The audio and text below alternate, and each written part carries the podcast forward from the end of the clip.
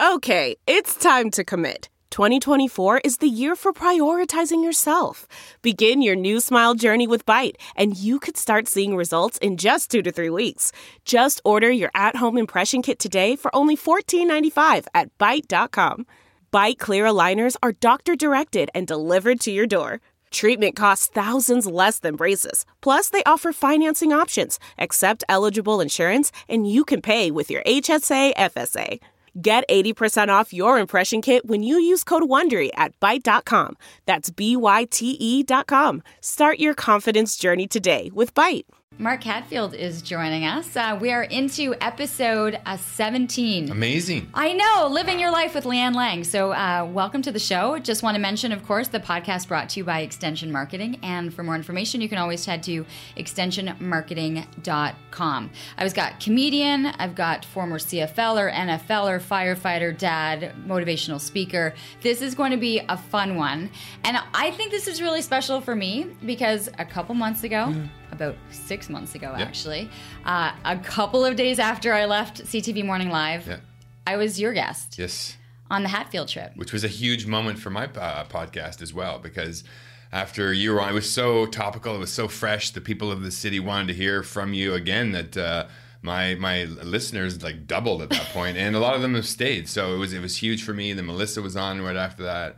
And uh, it was a huge moment for my podcast, yeah. And I mean, just the conversation we had and getting to know you a little better, and uh, it, it was great, and, and I loved every minute of it. And uh, yeah, our, our podcast has changed uh, because of that too. That's really cool. I had I had no idea, and it was a really it was a big learning curve for me because I had in my head wanted to do something mm-hmm. like that, and it was kind of in my wish list of things I wanted to do when I was leaving. But to have had that experience with you and understand. To have the understanding of what a podcast is really like and the flow, because yeah. we really just we chatted for like an hour and yep. fifteen minutes, and it was just it was really free flowing, and I was like, this is what I've been wanting to do for Isn't so it awesome? long. Isn't it so it's, awesome? It really is, and you get to know things and people, and just the stories. I think you always you know make a point, but when there's a story to be told behind it, it's yep. it's really neat. Yeah, it's all about hearing someone's story, and the, the environment you came from before, where everything had to be in four minute segments and you know approved by somebody else. Mm. It's not really you, first of all, and it's not really them. But then when that happens and you go through five minutes of conversation and then you're like, okay, well, now what? We got to tell the truth, right? Yeah. Like, you know, the truth eventually comes out.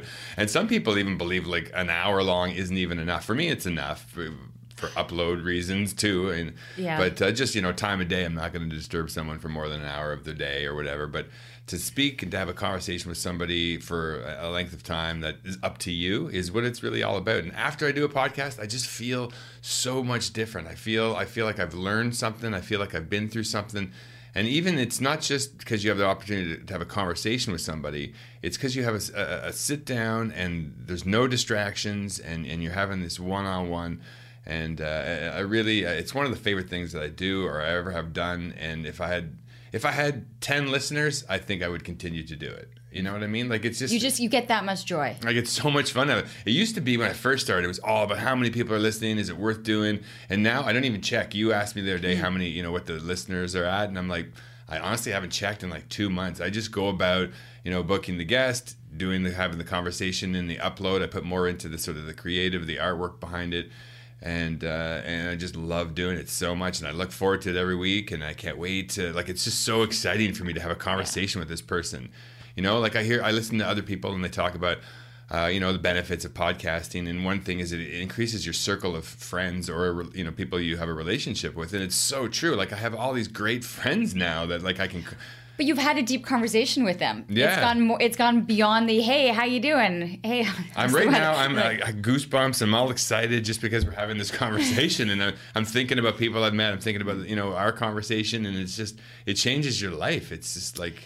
And uh, but the, the idea behind yours, though, you're going to come out of yours feeling uplifted. Because what what were you hoping to create? Like, what what's the premise behind yours? Yeah, so my mine is about my life, and I started about eight years ago uh, going to schools and speaking about the over uh, the obstacles I had to overcome, and and you know, goal setting, and really having a life that's just, you know, wake up every single day and point yourself in a certain direction. And uh, and so I would go out and I would give all this energy in, in, a, in a school and speak to eight hundred people, and you know, it would take someone booking it, it would take me, you know, going there and then doing it. And then and now uh, I feel like I've done it so much that it's time to start hearing other people's stories. And I know everybody has a story. I've been in rooms where there's people trying to, you know, uh, teach you to be a motivational speaker. And then you go around and you go, as long as someone has ten minutes to think about something, they go, oh man, that's how, that's how long it took me to come up with my story. I was in a room with uh, with the STEAM Team in nineteen... Uh, what?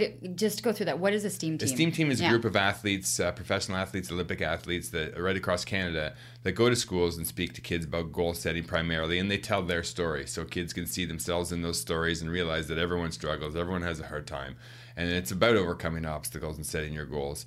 And, and I, so uh, Mark Sluban saw me on, uh, on I guess it was called A Channel at the time, on the morning show with uh, Kurt and... Um, someone else, can't remember, and I was doing my exercise business, and he's like, well, you've got an interesting story, uh, what is it? And I went, well, here it is, like, because he was so actually interested into it, because he was a fan of, like, you know, professional football and the Houston Oilers, and he knew a little bit more than most people do when they ask the questions. I'm like, well, yeah, and here's my story. And then so Mark Sluban saw that on on on T V, and he I went into this training session, and it went around the room, and there was like uh, Olympic athletes and, and people who'd been telling their stories for mm-hmm. years, and they went around. I got like I got like three hours to come up with my story, while also listening to these people, and just kind of when I got a moment, I would jot something down, and it came my turn. And I went, oh my God, this story is incredible! Like it just it all came back to me, and people in the room were crying and laughing, and it just went so well that uh, that you know they booked me for to start speaking two weeks later, and I, I've done like over eight hundred speeches since oh then. God. And uh, back to the original question is that in that moment when I realized I have a story that's worth telling to other people, I realized everybody has one of those mm-hmm. stories, and, and and people are interested in those stories, and I, I wanted to hear them. First of all, it's I want to hear them. I want to have that conversation and, and hear these stories from the people, and I know everybody else does, right? And I get this feedback from every single podcast is, wow, like that moment, I had no idea about that person, or that was an amazing, you know, that person's story and how they overcame that is just incredible. And just hearing someone else to have that same struggle, it really helped me out. And it's uh, I realized that it, it helps people a lot, and uh, it's it's something that I'm really interested in for okay. sure. So I know your I know your story, mm-hmm. um, but I think I'd like to know how you, as you're sitting there and have three hours to create this, and you're mm-hmm. jotting down notes. Yeah. You know, your story resonates with a lot of people because it's about being told that you can't. Mm-hmm.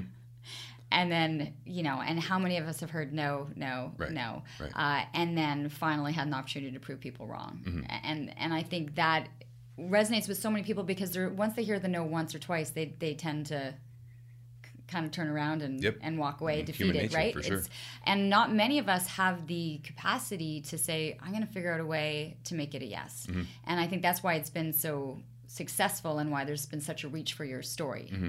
So can we go back? It, it's yeah. funny. Like I, I, I knew you as the bishop guy yeah. because of my husband. That's Tony. Right. Tony That's would right. always be like, "Yeah, I think he painted. He kind of did a."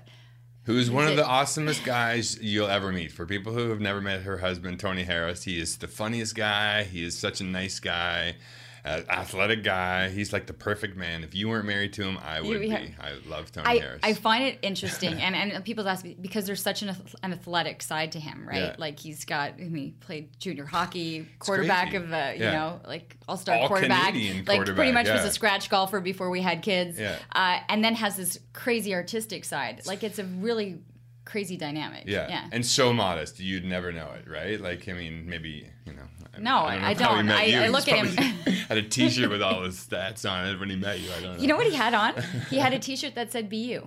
Okay. And I had a t-shirt that said UMass. Uh-huh. And we met because we were sitting next to each other at the gym. I don't think I've told this story. We met um, sitting at at the gym at yeah. Good Life. Yeah. He was living in Montreal, was visiting his friend Eric Gauthier, who okay. played Bishop, yeah. who played football at Bishop's. Uh, and I was like, hey, did you go to B U? And he goes, I did, but you're probably thinking I went to Boston based on the fact that you probably went to UMass. Yeah. We struck up a conversation. It was like three minutes. And then his friend who, you know when you see the same people all the time at the gym or yeah. wherever, you, you've never met them, but you just know that you know you've seen them for years. Mm-hmm. And about three months later, his that friend came up to me and said, hey, about three months ago, you were talking to this a friend of mine. You talked for a couple minutes about B U and UMass. And he said if I ever saw you again that he would drive in from Montreal to take you out for dinner. And I totally remembered the oh, three, yeah, and then, so nice. and, yeah, and so he came in, and we, we knew we were getting married. We both had the exact same moment. We both knew that that was it. Anyway, it's awesome. A really cool story, but yeah. and, and so there's a really strong connection with Bishop's, and that's where he met he met you. Yep. But that that's kind of where your story starts, but I'm sure it starts long before yeah, that. Yeah, that's near the yeah. end of that story. I'm like, yeah. that's the football side of things of where we where we went to. So kind of take us back a little bit. Like yeah. what what were you like as a kid? Like what was it that kind of launched you into a, a, a very athletic side of your life? Uh, well, always interested in sports. Excuse me. Take a little drink of water. He's all verklempt over my uh, my mm-hmm. romance story, right? I know, I know, because Tony and I have this very similar story. He took me out to dinner, and yeah. uh, we went on the Titanic, and he drew a picture of me. It was it was beautiful. It was probably a really it, yeah, it was probably a really good picture though. Yeah, it was a good picture. Yeah. So my story starts, and I'll give you the sort of the elevator version, not the elevator, not the forty-five yeah. minute version. It's a nineteen eighty-five, a long time ago. It's a relationship about brothers, about me and my big brother Bill. And on January twenty-second of that year, we sat down to watch. I'd only played one year of football up to this point at Gloucester High School. Okay, you're ninety, eighty-five. eighty-five, so, so I'm fifteen okay. years old. So yeah, uh, obviously a different time. Uh, fifteen-year-old now I look at it as a very older, uh, like an adult almost, because they have the internet. And back then, so I, I think of myself in this story as younger than fifteen, but I was fifteen.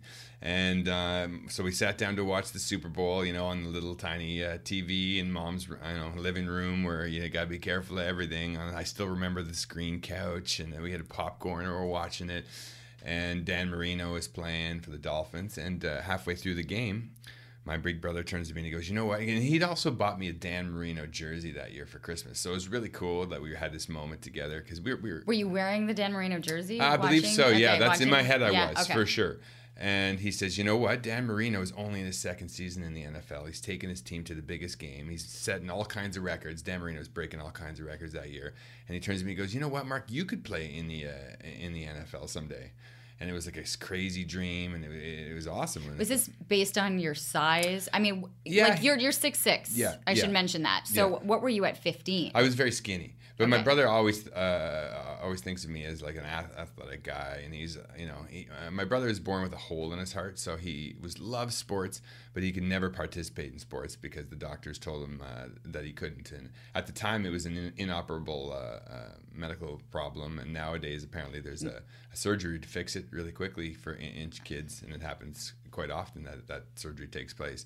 But at the time, I mean, they were, let's put a baboon heart in him, and he was going off to Toronto and all this stuff. And as a, uh, his brother, I never really realized anything, you know, about that, other than that he's my brother, because, you know, everything seemed uh, normal. But he was also uh, quite a bit smaller than me, so he wasn't uh, as athletic, and he didn't participate in sports. So it was always through me. He was like, yeah, let's do this, let's do that's great. No one's ever asked that question before.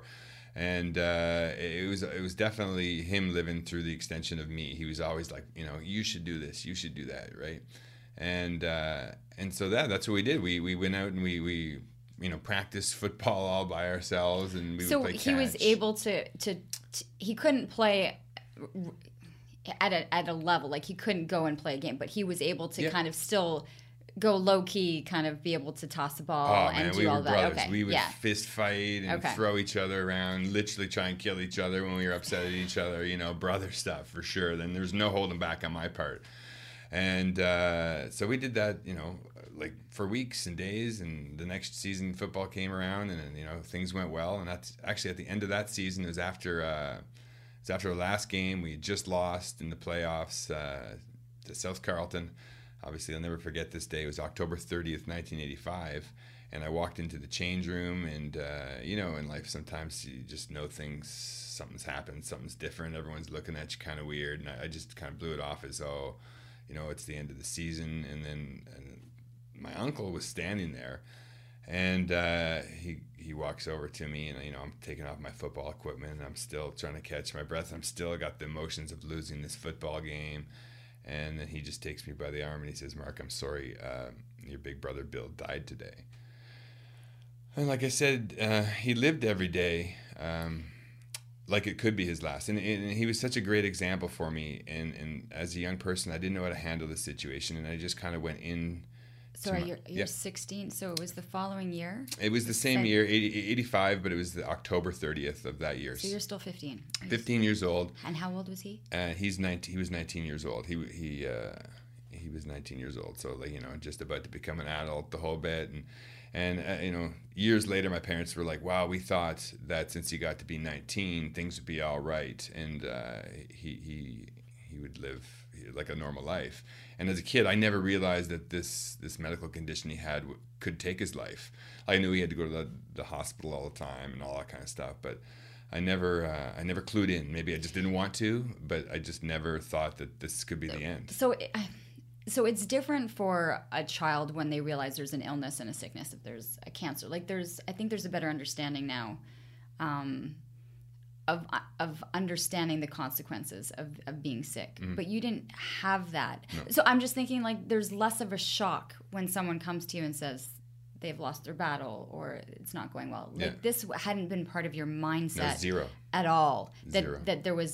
a possibility of it. Mm-hmm, no, never, never, never considered so, it for sure. And then like, you know, the whole thing was like y- your head spinning, and, and everyone's lost somebody, and um, we all we all go through not that. Not often at six. fifteen no, that's years old, yeah. Right? As a fifteen-year-old, it was uh, it was unbelievable. It was uh, something that you know you never want your kids to go through, obviously, and it's just a, it was a terrible experience, and I was definitely not prepared for it. Didn't know how to handle it.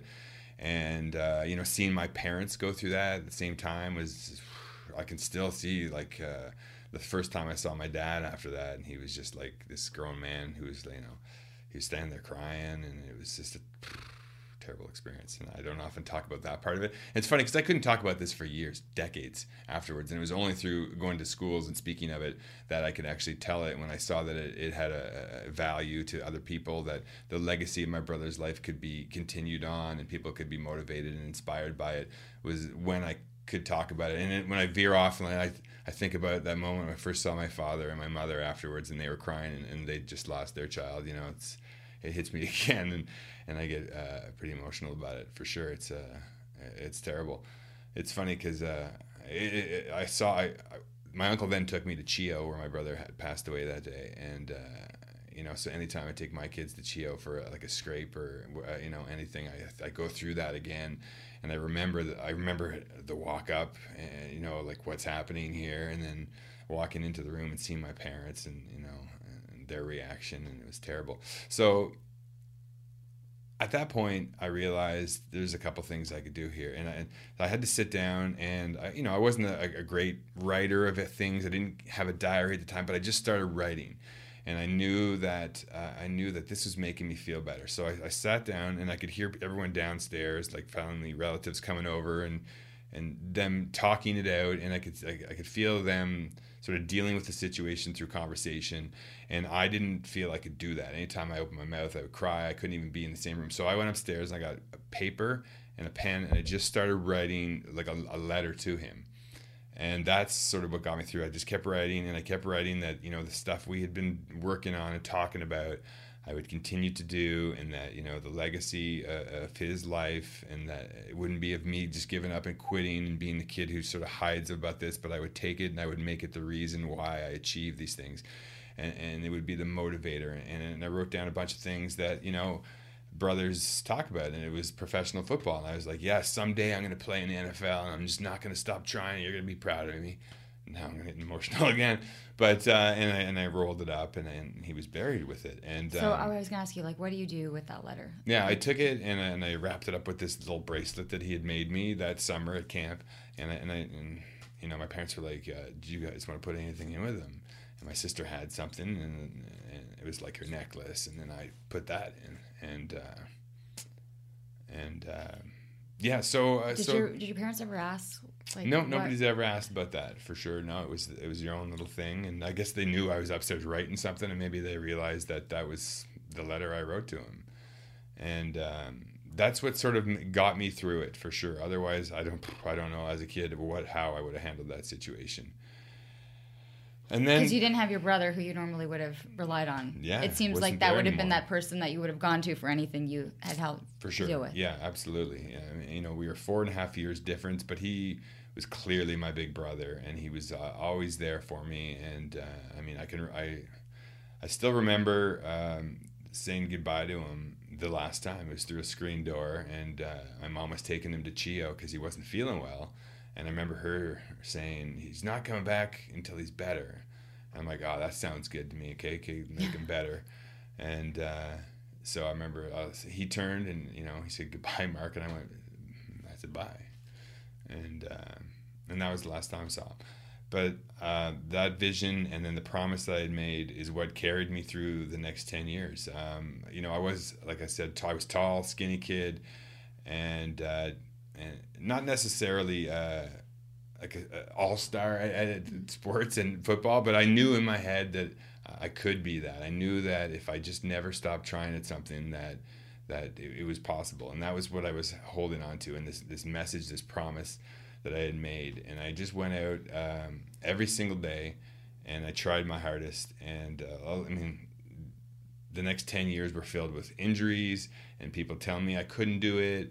And then my last year in high school, you know, I'm like, here, I, I got to get scholarship offers, or or at least someone interested in me going there to play. And nobody was interested. Nobody cared about me. And so I had to go back another year to high school, and I just kept trying. And then that year, I got like literally maybe three letters from from universities. Two of them were just like form letters to, like, you know, every graduating person. And then one was from Bishop's University, which is where Tony and I met. And the head coach there, Ian Breck, who'd just come to one of my games. And he'd seen this tall, so I was a bit bigger then, but still skinny, like six foot six, the same height, two hundred ten, two hundred twenty pounds. And he'd seen this person who just on the football field wouldn't give up. He played offense and defense and special teams. And my, my it's strangely enough, but my mom and my sister sat behind Ian Breck at that game because he was all dolled out in the Bishop stuff and just cheered. And you could see that. Gosh, that guy. Yeah. What number were you? I was. I, I don't know at the time, but I do know afterwards. I was. I always wore the number sixty-six because yeah. that was the year my brother was born. And uh, and you know, he saw I had family support, and yeah. then this guy who would just never give up on anything, and he showed an interest in me. And he started calling me at high school, make sure I got my marks up and my grades up. And, and I went there, and, and it was a school where nobody had ever gone on to play in the N F L before. And, you know, people had even said, you know, it's just too small a school. People from there don't go on to play in the N F L.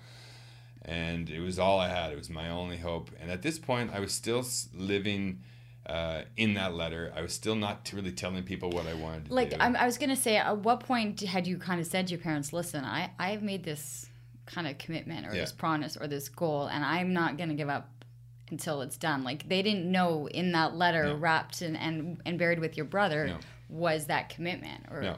And that's the thing I teach uh, young people about, and all, all age people about, is how important it is to tell people about what your dreams are. Because at that point, I was just too worried of failure. I was too worried of letting down my brother. I was too worried about not being able to, to make that happen because it was so far from what the reality of it happening. I was the only one who believed in it. And when I started telling people that this was my goal, and I started acting that way, I'm like, they were like, what are you doing? You know, we're fast forwarding a little bit here, and they were saying, what are you doing? And I'm going, I'm gonna go play for the, and I'd pick a team. I would actually be spo- so specific about what I was gonna be doing in the future. I'm gonna play for the New York Giants. I'm gonna be doing, and people would just kind of look at me, and they would see this guy who said it so confidently, and who clearly like worked out every day, all day long, and talked about football all day long, and watched football all day long, that it's hard to deny that. If it's hard to deny when someone is chasing a dream, and they're so passionate about it, and they spend most of their time doing it, what you're gonna find is people, instead of doubting you, instead of saying you can't do it, is you're gonna find people and the world moving in the direction of you achieving your dreams and your goals. It's unbelievable how many people actually wanna help people who are passionate about something and who have a goal and a dream. Is it the positivity? Is it, I'm a big thing on, if you get you, your your way of thinking mm-hmm. is is essential as to what yep. their end result is going to be. Yes, absolutely, for sure, one hundred percent. If you're thinking in that direction, everything is starting to move in that direction, and it's going to it's going to help you make your decisions, and it's going to help everything around you. You're, it's unbelievable when you're around someone just for a few moments and you're passionate and you're positive. That continues on in their life, and they think that way of you, and they move in that direction. And you know, next thing is who, who do I want to do this? I call that person, right? Like it's just.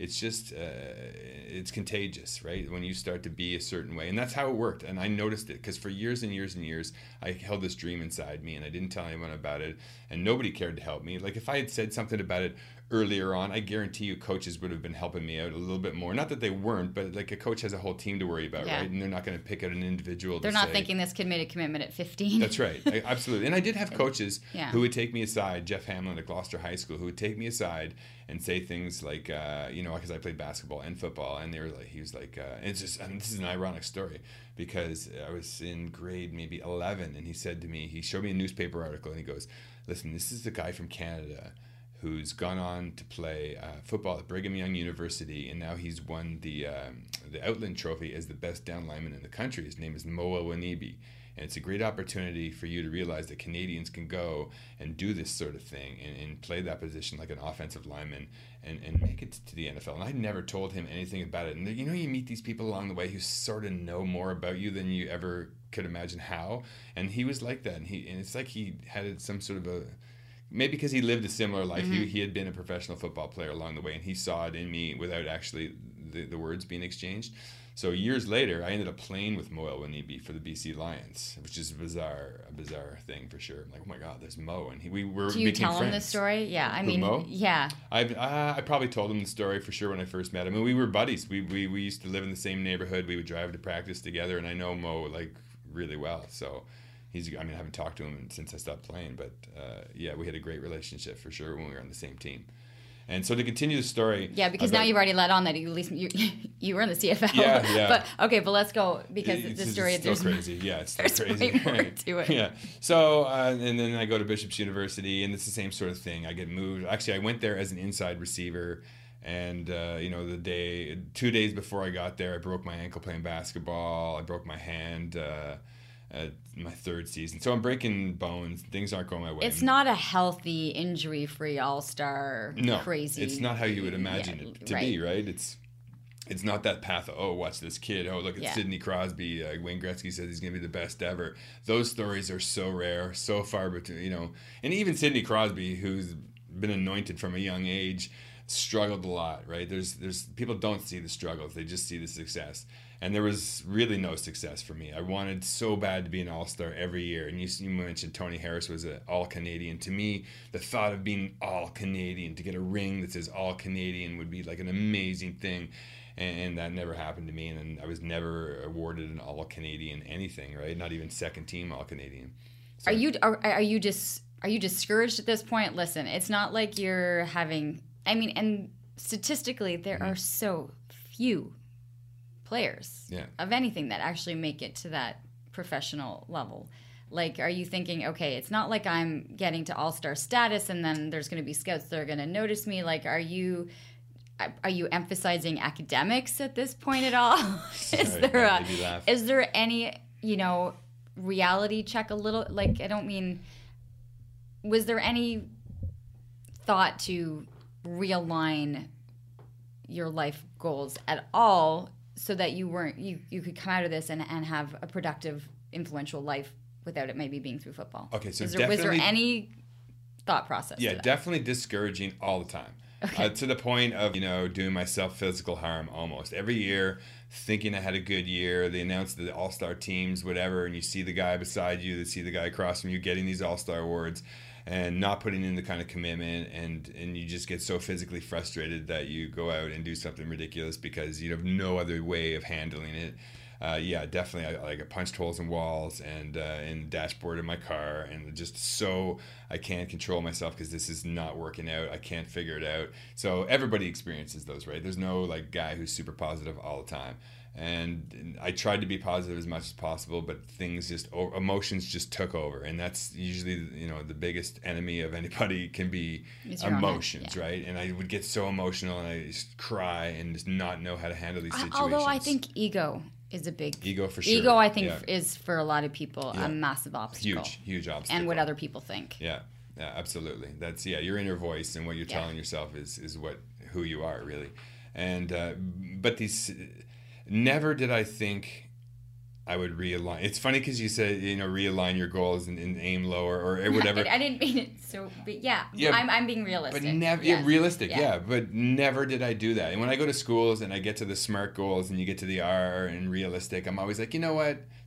Screw the realistic part, right? You know what I mean? Because nowadays, especially where things weren't even uh, on the radar are, are happening daily, right? Like, you know, so no, I never stopped believing in myself uh, uh, about the fact that I could do it someday. As long as I knew I had more, like, it's funny because I took an extra year of high school, an extra year of university. I just knew if I had a place to go and Can keep we... trying, I would never stop trying. Right. But you're getting older. Mm-hmm. Uh, and sometimes age is not yeah. uh, a benefit no. to you when you've taken an extra year. So it's an extra year beating on your body in high school, yep. an extra year of beating on your body yep. in university.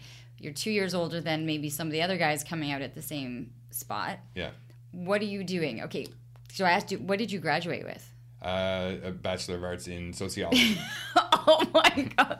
Took me that long to get that degree. So five, five was it five, five years? Yeah. No, I got my doctorate yeah. in... Uh, medicine.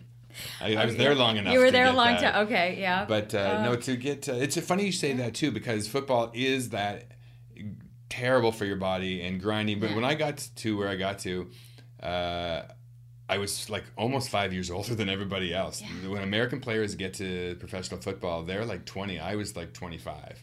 Also, I played way less football than I, maybe anyone ever, except for like those Aussie rules football players that yeah. come up and are kickers. I got to the N F L Combine, and uh, and people are, and I had no no surgeries. I had no surgeries to speak of, and the guy before me had like twenty-one. Literally, yeah. he had twenty-one knee surgeries before, and to them it was like, okay, how's it working now? You know, like it wasn't like, oh, that's terrible. That's just normal. I get up there and there's like no scars, and they're like, have you ever played football? What? How, how is this possible? And then they started to calculate like. These guys start playing when they're five years old, right. and they play then thirty games a year, and it keeps going. In university, they play thirty games a year. We in Canada, you know, you shut yeah. her down after eight. There's snow all yeah. over the place. So. And, and there's no Friday night lights like goes Texas. Uh, no, the, the, the town, the city is not completely no. engulfed by football uh, throughout completely your different. throughout your youth. Yeah. Uh, so can you mention the, the N F L Combine? So how on earth? I'm sorry. Okay. How on earth do you end up there? So because it's not yeah. like you've got some stellar yeah. varsity career and and people no. kind of on top of you. So I played offensive line. I, at Bishop's, I got moved from inside receiver to defensive line to, to, to offensive line. And I had to learn these things. And I've always been a very technical learner. I'd always uh, tried to break things down, which is very beneficial in football. Because football, regardless of what people think about it, people smashing their heads together, it's not. It's so much technique. You And that's how you make it, by having... When they judge you after a football game, it's on three things. And it's on whether you had success in that play, if you had your body in the right position, and if you... Uh, I forget the third thing. That's probably why I'm not there anymore. But... Uh, It, it, it, the strong part of it is technique, and if you use the exact technique, and I'm not just saying, you know, the right person, it's putting your foot in the right spot, putting your hands in the right spot, keeping your pad level down, like it's all technique. So the good thing was I was trying to learn these things right then and there as an adult, basically, and not a kid, so I wasn't learning uh, bad behavior, or bad uh, technique. I was had to do it fast, so I had to learn the exact proper technique. And I would watch videos. I would find, you know, go into the coach's office and take out the, you know, Anthony Munoz, who's one of the greatest offensive linemen of all time, videotapes, and I put it in. I would watch it, and he, this here's one of the greatest, you know, teaching me, and, and those coaches would reinforce it. And, and so that was a, a way that I, I learned uh, quickly uh, in a shorter amount of time than, than, than other people, for sure. What was the other question? Oh, yeah. So like, so we're at Bishop's. Yeah. yeah how do we get how to the how combine? Yeah, how do you get to a combine? Yeah. And then so I just kept going. And, and as an offensive lineman, um, people don't realize whether you're not, you're doing well. And they only realize if you're doing poorly. Okay? Because if, if your quarterback's getting sacked, right. your running back's not running, they start pointing the blame. But if things are going well, it's somebody else is doing a good job, right? If the quarterback's having a good year, he's having a good year. Mm-hmm. And the running back's having a good year. It's not the offensive lineman. So we always had good teams. We always had great teams, like number one in the country, winning, you know, the O Q I F C, uh, the, the, the conference, and that sort of stuff. So no fingers ever pointed at the offensive lineman. And, you know, and the bigger schools, uh, you know, McGill, that's where the offensive linemen are coming from that are getting recognized. So n- never did I get any recognition until I, I went and I t- started telling people my dream. I went and I told uh, Glenn Constantine, who is just the linebackers coach at Bishop's University at the time, who has become the most successful university football coach of all time. He's the head coach at University of Laval. And another point that I, uh, I like to tell people is if someone has time, takes the time to give you advice, you listen to it no matter who they are or what their position is, because you have no idea like what their life story is and what, what their what goal where is. He was going to actually where, end up also, yeah, right? Where like, he's headed, yeah, for yeah. sure. Like, this is a guy who is fully committed to helping the people around him, to making everyone better, to make a great situation. And what he's done at Laval University is unheard of. It's unbelievable. It's, it's similar to uh, you know, Carleton basketball. It mm-hmm. really is. It's kind of like what Dave Smart was able to create. Exactly, there. Yeah. yeah. It's an unbelievable environment, and it's and, and people in Ottawa will understand this. People also going, who? What are these universities, and who it, who is this? But yeah, if you're right. Ottawa, you realize uh, this program that's been built, it's unbelievable. Un- unbelievable, like, like in, in, worldwide, unbelievable, yeah. right? Like it's it's crazy. And so uh, yeah, Glenn, t- you know, had the time for me, and he we we sat down. We would talk about football. We would talk about technique. We would talk about how. To what the steps were to get to the next level, like through getting an agent and through talking to people. And, uh, and he and, and I sat down, we made videotapes together of like some of my better plays that year, and we would talk about it. And, and he said, this is, this is a great tape. You had a great season, whether or not anyone says you're an all-star or not. And he goes, I'm going to send this out to some people for you. And I'm like, oh, that's awesome. That's great. So another thing that I, I tell people is experts. You gotta use experts. You got you can't do everything on your own. You need help, whatever it is you're trying to do. And so I had to get a sports agent. If I had called these N F L football teams and said, "Listen, hey, I had a great year," they would have hung up the phone. They wouldn't even have, you know, answered the phone. Because when actually when I got to Detroit, there was a wall. Uh, they put it would put up a wall of people who tried to contact them on their own, and it's all and they would put the pictures and the letters really? up. Yeah, I don't know what the what the reason for that was, but it was all up in the wall, and it was basically don't try and do this on your own, right? It, that's what the message was, I imagine, is right, you know, do it the proper way. We don't want to answer the phone from these people, and uh, so I got a sports agent, and he sent those videotapes around, and teams saw this big, sort of uh, you know raw. person who you know hadn't played a lot of football, but was I was very fast at the time, and uh, you know athletic, especially for the, the the position I played. And so teams showed interest, and the Houston Oilers um, invited me to the N F L Combine, which was crazy because nobody um, from the Canadian University that year, anyways, that year. had been invited to the N F L Combine. In fact, a lot of good players from American universities didn't get invited to the Combine. So here I was, you know. Okay, uh, I got to ask you, yeah. though. So you get this call, or your agent calls you and says, yep. you've been invited. Yeah, unbelievable. Like, is there like a, is there an emotional release? Is there a saying something to your brother? Is there like what, what goes in? Because I don't think anyone really foresaw that this was, that e- yeah. even that moment was going to happen. This podcast is brought to you by Extension Marketing. They're a new breed of marketing agency that acts as your virtual marketing department, designing and implementing cost-effective marketing strategies that will grow your business. I can speak to this personally, as I've been using the Extension Marketing team to help me launch and grow my business. Founder Pat Whalen has been a lifesaver for me, a genuine coach guiding me along the way into uncharted territory. Tell them you're a friend of the show and receive a free one-hour consultation. Check them out at extension marketing dot com. Yeah, no, other, other pe- to other people, it was more uh, of a shock. Uh, to me, who had been, you know, it was their day in, day out of my life, uh, it was, wow, finally someone is seeing this. Finally, I'm getting, uh, you know, the attention that I need, and here's my opportunity. And I always believed in myself. No matter what, I always believed that someday this was going to happen. I think that's really key to anybody um, who's trying to overcome anything or, or, or achieve anything, is on some level, yeah, there's got to be doubt. There's got to be people saying you can't do it. There's got to be you waking up and go, why am I doing this? But at some level, you still have to have a smile in the back of your you know, head and believe that you can do it. And I always believed that something was going to happen and good things were going to start happening. And uh, and that to me was like, okay, finally, you know, like there's a lot of talk about nowadays about live, that we live in a simulation. And uh, that's why when you're positive about things, good things happen to you in your simulation. And I look back at that and I think that's that's sort of what it was. I just believed in myself, and I knew that all these things that weren't going right were what was making me stronger and pushing me in the right direction. And that, yeah, uh, believing in myself meant it was going to someday happen. And this was it. This was it happening for sure.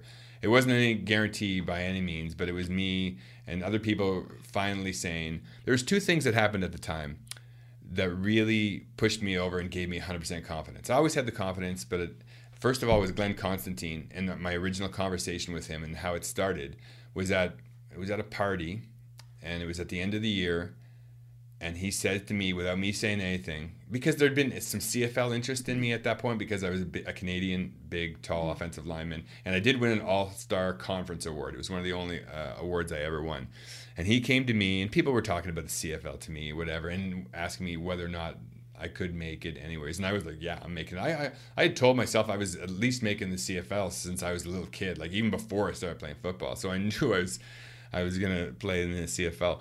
And uh, he says to me, Uh, are you going to play in the N F L? And he's just said it like that. I'm like, this guy is asking me if I'm going to play in the N F L, which, like, you know, has never happened at this university before. And to me, that gave me this, yeah, bam, I'm going to do it. And then when I got invited after people had seen my tape, uh, then, yeah, this is going to happen. This is going to happen to me. Uh, I just have to keep trying. I just have to be the hardest worker. I just have to keep going. And so I got invited to the uh, to the N F L Combine, and things went really well. I actually got the flu right before I went, so I did lose a bit of weight. And I went in at two eighty instead of, like, you know, two ninety-five, which would have been more ideal. And I didn't run as fast as I knew I could have. But I did have, uh, like, I just looked back the other day, and I had the best uh, vertical leap, which is good for leg explosivity and, and strength. At six foot six. Yeah. yeah. And, uh, well, no, I had the best uh, vertical leap for my position. Okay. So, uh, vertical leap, long jump, or broad jump, and that sort of stuff. And it went, it went really well. As an well. offensive lineman. Uh, offensive lineman, yeah, yes. Yeah, I'm sorry. Sure. I'm picturing some offensive linemen. Exactly, yeah. They're like twelve-inch vertical. I'm not seeing them yeah. jumping very high yeah. For the at most all. Part, yeah, the competition I see them more them jumping and doing a belly flop yeah. kind of yeah, yeah. thing. Yeah. It, well, yeah. So to be uh, athletic, to come from uh, completely off the radar for some of these teams yeah. showed interest, because some of these teams love finding those diamonds in the rough, those right. people that no one had ever heard of. They can get them in the late round or even in a free agent. They can get agent, you cheaper. Cheaper, yeah. for sure. And they can at least bring you into training camp to hold a bag and that sort of stuff. And that's sort of how I knew I was going to fit in. I had to find my spot. Right, it's all about timing, for sure. It really is, and a lot of things, and especially in N F L football, because there's so many variables happening on an N F L team that there are so many like places where you can find to fit in at the right time. Mm-hmm. So um, the draft came and went, and I didn't get drafted. I got a phone call from the Houston Oilers in the like fifth round saying, we're gonna, you know, take you in the fifth round. I'm like, wow, it's all happening. This is unbelievable. Sitting there watching it on T V in a room full of like football players and and my coaches and stuff. Fifth round comes and goes. They did not take me. Sixth round, seventh round, nothing. And there's only seven rounds. And I'm like, wow, I don't know what to, I don't even know what to do now. And then, but the phone rang, and it was the Detroit Lions, and they uh, they were like, yeah, uh, we'd love to have you on the team. And they offered me. Uh, they're known for not paying money to unrestricted free or yeah, unrestricted free agents, especially rookies. And they offered me ten thousand dollars. And I'm like, well, that's amazing. Okay, I'm going to do that. And uh, so I go to tra- I go to the rookie camp. Here's a quick story okay. I want to tell you.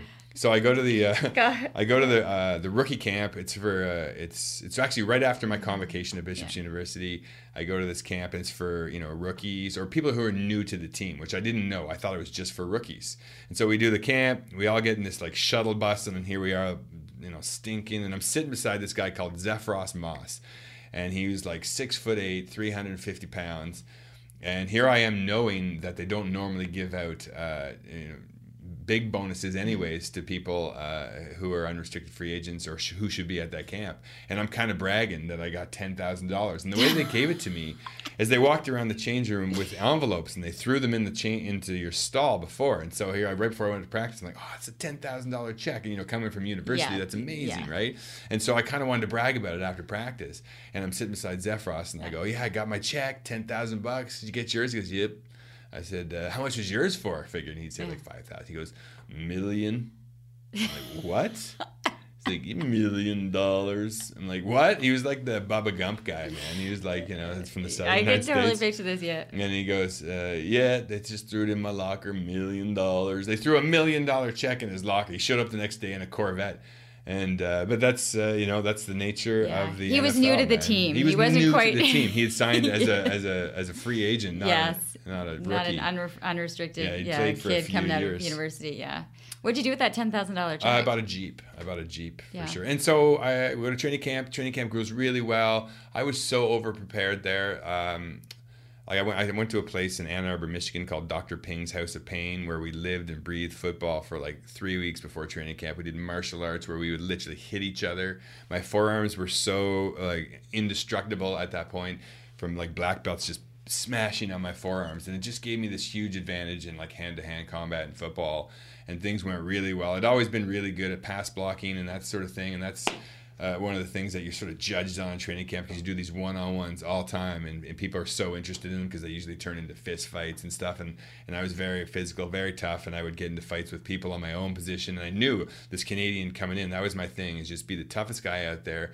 Training camp is hard. Nobody wants to be there. It's all day long. Brutal. It's physical. It's brutal. It's tough. And I knew if I could be the spark and I could just keep things going on, on a different level. And that's what happened. I mean, Barry Sanders called me the Canadian T K O. I had a practice canceled one time because I was showing so much enthusiasm. Like halfway through the practice, the head coach, Wayne Fonts, comes over yelling and screaming, excited. He goes, "That's how we want to play around here. It'll take the rest of the practice off." And everybody runs in, and I was all their best friend and everything. And uh, as it turns out, I said, you got to get in where you fit in, right? And they they had a, a left tackle called Lomas Brown, who is a, maybe even in the Hall of Fame. He was an amazing uh, football player, and he held out for training camp. He was at later, later stages of his career, so he was holding out for training camp so he wouldn't have to go through all that. Yeah. And I was basically taking his position. Here I thought I was making this team because I, I was starting preseason games, playing every snap, every drill in practice. I'm like, I'm the man. I've made this team as their starting or the first backup for sure. There's no way I'm not. And then obviously he signs with the team, and they cut the people, and I went home. And I went home, and uh, I knew I could play at that level. And this is, I'd been picked in the first round by the B C Lions. And the B C Lions were calling me, and they're like, yeah, you've been released. They actually called me before I re- was released, which was crazy because uh, there's a little bit of collusion there. I mean, teams know what's going yeah. on. They're all coaches yeah. and behind the scenes. So they'd called me before and go and said, you're going to be released. I'm like, I don't think so, man. I think you're wrong. I'm playing awesome. Yeah. I don't you know? Like, I, yeah. you guys are loving me here. Yeah. And, then, uh, and then they're like, did you not know about the guy waiting, holding yeah, yeah. off, you don't letting, know about letting, letting yeah. you take the beating, and then he'll walk in? Yeah. yeah. Which I also had, and, I, and I've, uh, I had a picture of Lomas Brown in my room in university. Uh, I could talk back about that. It was a dream board I'd made. And, uh, And uh, but I'll finish this this story here. And um, so yeah, I go home, and B C Lions are calling, and I'm like, no, listen, I can do this. I'm gonna play. And I, it got so like days ticked by, and I'm like, well, no one's calling from the N F L. Why are they not calling? I don't I don't understand. Like you know, I I could fit in there somewhere for sure. There's thirty teams. And uh, my girlfriend at the time, who's my wife now, uh, we were driving to the O A C for a workout, and I'm going through all this, and she pulls over, and she pulled over right where the you know the lighthouse is there. Yeah, so totally, right by the museum. Yeah, yep. right by the museum, yeah. And she goes, "Listen, okay, you told me right now you did really well in training camp. A team is going to call. You can't go to the B C Lions. We're just going to wait." And I went, "All right, that's a good decision. I'll never forget that." And we both talk about that all the time because it was her decision. I was like, yeah, I'm going to go. I'm going to give up on this, you know, N F L thing. It's it's not happening. It's been a few weeks, the whole bit. And uh, she's like, no, listen, you know what you're capable of. You've made this promise, this dream. We're, it's going to happen. Finish it. Yeah, yeah. It's going to happen.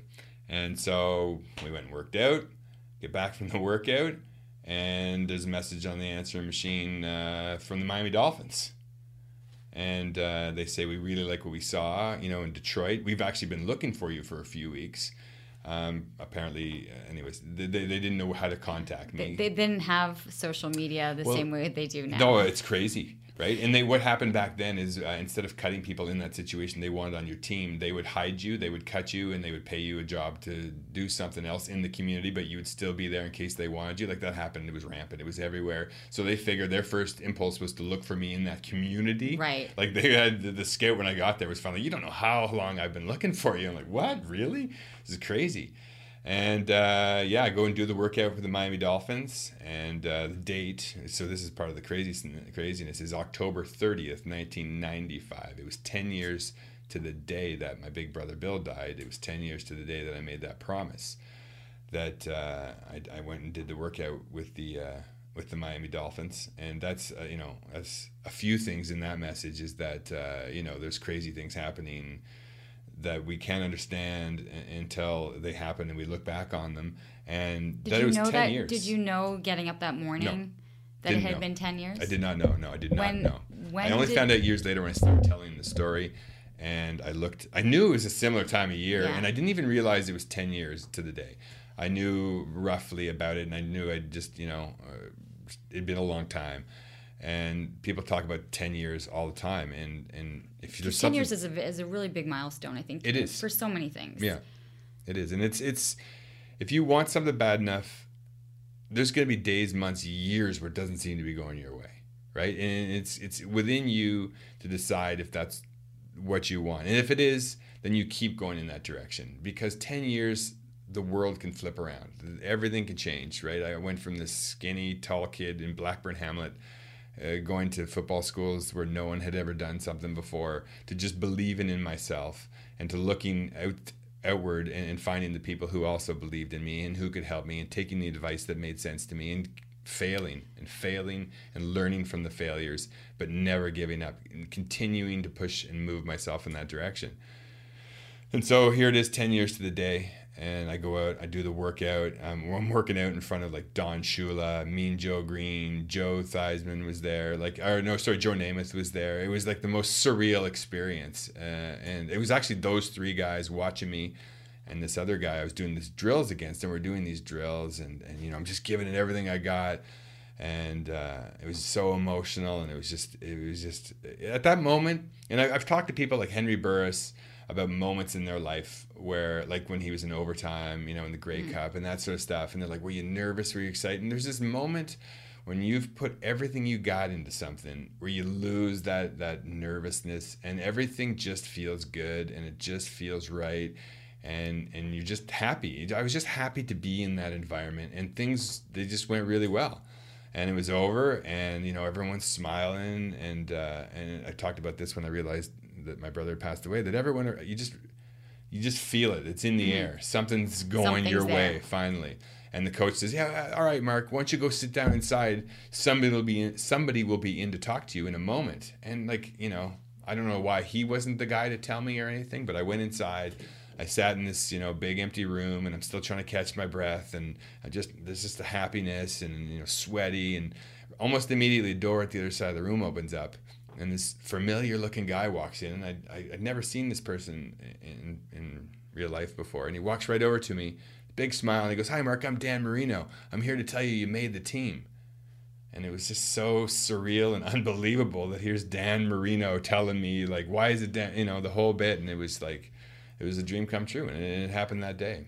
Okay, what was the jersey that you were wearing? It was the Dan Marino jersey that my brother had bought me. Yeah. At- And when we set this goal, we had this verbal, this conversation about someday that it was watching Dan Marino in the Super Bowl, and here I am. He's the guy. We, he, you know, we became, you know, kind of buddies that that that season for sure. And it was just, uh, I don't know, like, how else can you explain that there's more to life than uh, than what meets the eye, than a story like that, right? Like, uh, it's people who who I tell the story to are like, well, you know, uh, it's it's ignorant if you don't believe in something greater than what we see after that story. And I've told that story many, many times. And I would say uh, a large percentage of the time I've told it, not a large percentage, I say the opposite, a small percentage of the time, something weird has happened as I've told the story. I've been in uh, like the Chimo Inn. I gave a, a, a speech to a leadership conference uh, one time, and I was telling the story, and it was on my brother's birthday. It was February twenty-first. And as at the start of the story, when people don't know if he's passed away or not, I say, and today's my brother's birthday. And as I said that, a, a picture on the wall crashes to the ground. And I'm like, oh my God, that's crazy. And I didn't say, I didn't continue on. I just said, at the end of the story, wow, I'll tell you why that's crazy. And then, so it gets to the end of the story, and I go, can you, do you guys remember when I said it was my brother's birthday and the picture fell off the wall? And the guy in the front row goes, "Mister, the pictures on both sides of the room fell down."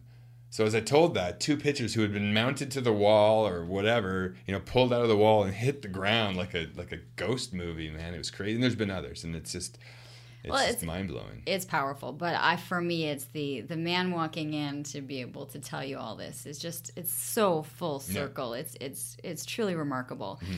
You go on to, to play a couple There's a couple games there. Yeah. You have a C F L career that yeah. you come back and play the C F L. Yeah. I'm, I'm just, I'm looking at the clock and I'm going, okay, yeah, yeah. I want to just, I, cause yeah. there's just, there was so much. Um, this was kind of, I mean, and you've gone on, you've, you're in comedy, you've got a job as a fire. Like, I mean, there's a lot that yeah. goes on.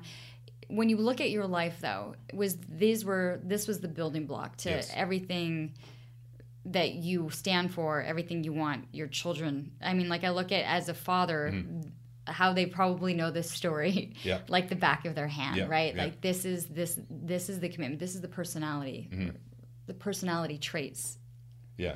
At so it's funny because uh, they don't see the hard work and the struggle, but they see the years of, you know, being unsuccessful and then being successful. So I, I think they're caught up in that. I, I can go for years without trying or being successful at something, which is fine. Yeah. You know, I want them to enjoy. Dad, I'm going to be really good at playing this video game, and then I'm going to make my own video game. Like, yeah. y- like. Yeah. There's well, a different set. Yeah. There's a different way of thinking about things, right? Yeah. Well, you hit it on the head when you said you you sort of it was the building blocks, because um, it's a process. It's not anyone is born uh, with these gifts. People are g- born with gifts for sure, and then you have to learn to use your gifts or move in that direction. But it's a process. It's learning that uh, nothing is attained without massive amounts of failure, and it's standing on the shoulders of that failure that we learn to be successful. And I mentioned it earlier about people we envision as someone who's never had anything go wrong. I guarantee if you talk to Sidney Crosby, that his life is in his head filled with failure, and it's all taking that failure and, and improving on it and getting better and moving in that direction. And, and that's what it's all about. It's when you learn to be successful at one thing, then it's applicable in everything for sure. And after that, I mean, I, I, I always say I had this one goal, but I had a bunch of goals. That letter had a lot going on in it. And a lot of it was, strangely enough, about comedy, and I wanted to be a firefighter, and those things all came true afterwards. Did you use the same failure? I mean, I'm sure that there's been sets of being up at Yuck Yucks or doing your yep. comedy where you're like, that was a fail. Uh, yeah, know? absolutely. Or, or like, you know, that was crickets on yep. that joke. Like, how do you do you take the same type of training that you did for football and and yep. use it towards your comedy and your writing and saying, this is going to work, this isn't going to work? It's... It's different. It, it, being on stage and being the one person in the spotlight is a lot more like being sort of the, the, the quarterback. And uh, so it is it is different because it's now and it's everyone can see. When I was a, a offensive lineman, I knew people could see because people could see. There's always cameras on you, and you're always watching it afterwards with a coach. So you're you're always on the spotlight, but it is exactly the same. You build it. You, you have your goals, your dreams. You got to find things, the steps that it's going to take to take you to the next level, right? And it's not always as it seems.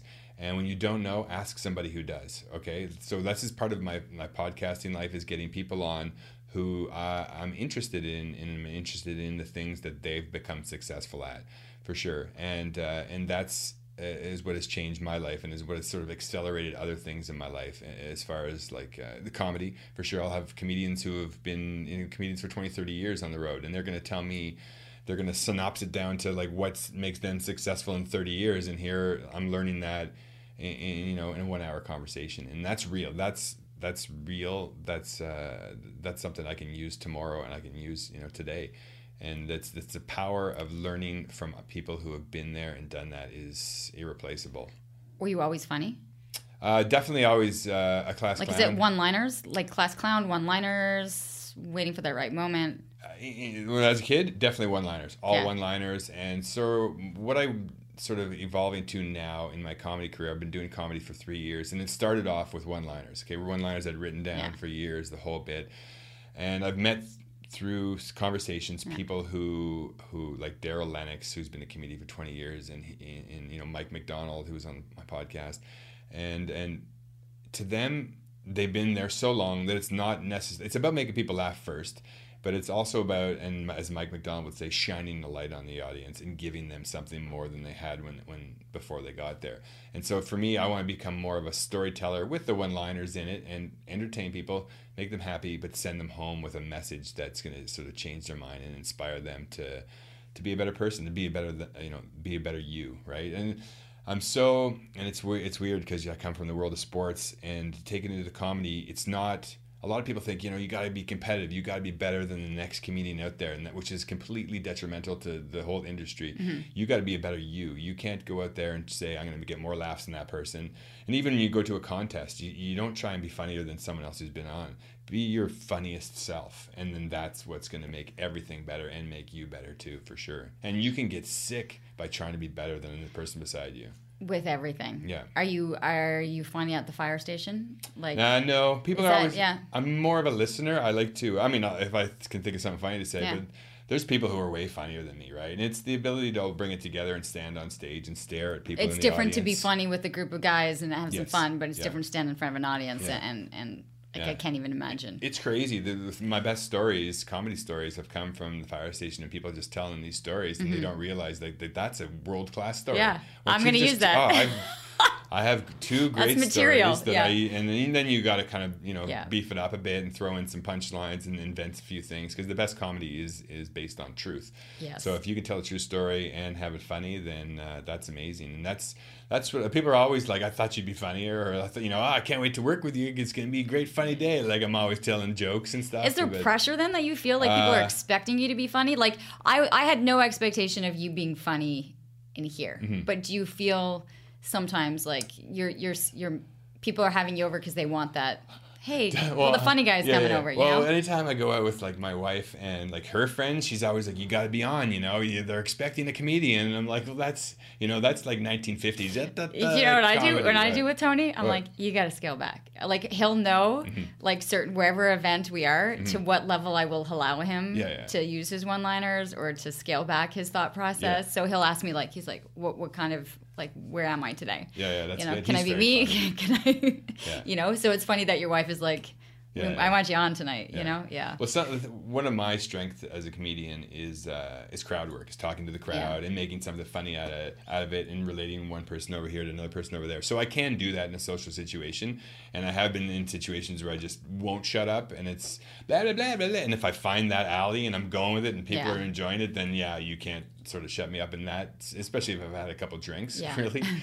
To be honest. And uh, but as far as like making a one-liner or a joke, I see a lot of them now that I'm so immersed in the comedy and being around comedy a lot. I see a lot of the jokes and I don't take them because they're too easy, and I, I allow them for other people, right? And oh, occasionally I will, and then I'll just shake my head like, "Wow, oh, I shouldn't do that." Have done you know, that. you know, like too. Even on stage, I've done that like with crowd work, and then I'll just go, "I shouldn't," have, you know, like that was just too easy.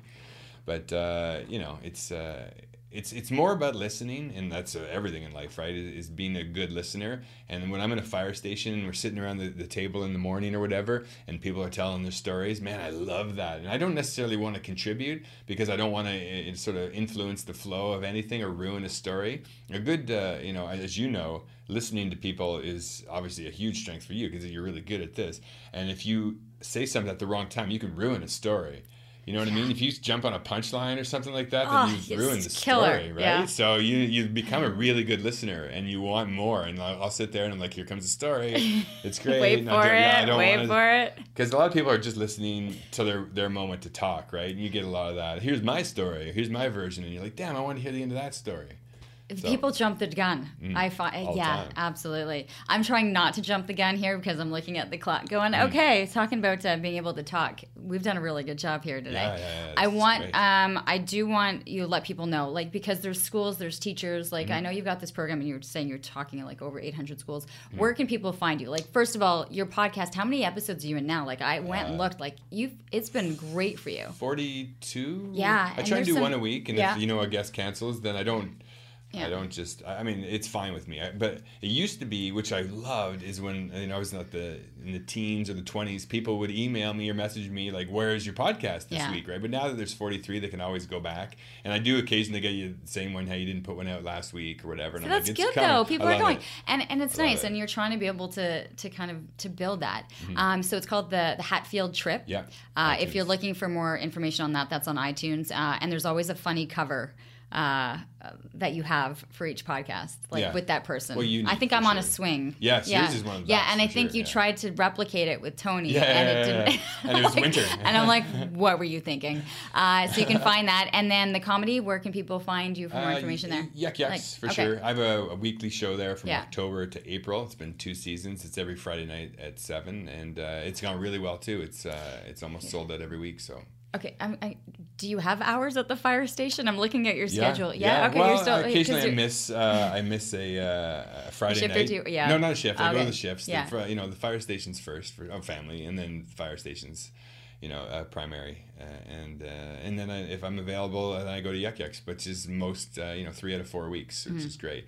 I, uh, this summer, we're about to go, uh, the family's about to go on a, uh, a road trip to uh, the Grand Canyon. I also vlog, too. I have a, the Hatfield Trip uh, YouTube channel, and we're going to be vlogging about okay, that. Okay, this, because this is like the Griswolds. This is totally like, like Griswolds, you've rent, sure. There's an R V and yeah. a, a couple a of teenage boys. Yes. And... Three boys, one, two teenagers, and... Uh, It's going to be fun. Yeah, we're going to, uh, and we're all into it. So everyone's sort of got their multimedia pass. You know, they all want to be part of it. Someone's going to be making the GoPro. Someone's going to oh be my God, this drone. Is like a full-on trip. Oh, like yeah, this yeah, is yeah, a, yeah. so, and people, that's going to be the Hatfield trip. Yes. Yeah. For on, the actual. On YouTube. Okay, when do you, when do you leave? Uh, day after school ends, so June twenty-seventh. Actually, the whole Hatfield trip is yeah. based on Field Trip, the end of Hatfield, and, and everyone loves the Field Trip. It started a few years ago when we were going to Costa Rica, and we were like, let's do this. And we did some of it, and just got a little overwhelming because yeah. the kids were a bit too young to, to help, and they needed more attention than me, you know, editing yeah. videos. So then it became the, the, the podcast, and then it became the uh, YouTube channel. So I think this is going to be yeah. hit, this uh, this cross country in an R V with uh, with the family. That's going to be awesome. Yes. Yeah. Uh, thank you. Uh, this my was, pleasure. This was really nice. It's nice to switch the roles too. Like yeah, I think I'm sure. like I, this is we'll just have more conversations. Uh, and of course you can find more of the Hatfield Trip on iTunes, and then information on Yuck Yucks available as well. There you have it, episode seventeen of Living Your Life with Leanne Lang. Have you ever thought, I'd love to have a podcast just like this one? Well, I can help. My name is Matt Kundle, and everyone at my company, the Sound Off Podcast Network, had a hand in making this show. Whether it was about the sound, the discoverability, or that you're just enjoying the show, we are all about the detail. If you think you have a podcast in you, reach out to me via email, matt at soundoff dot network. Or check out the website and become one of the great podcasts we work with at soundoff dot network.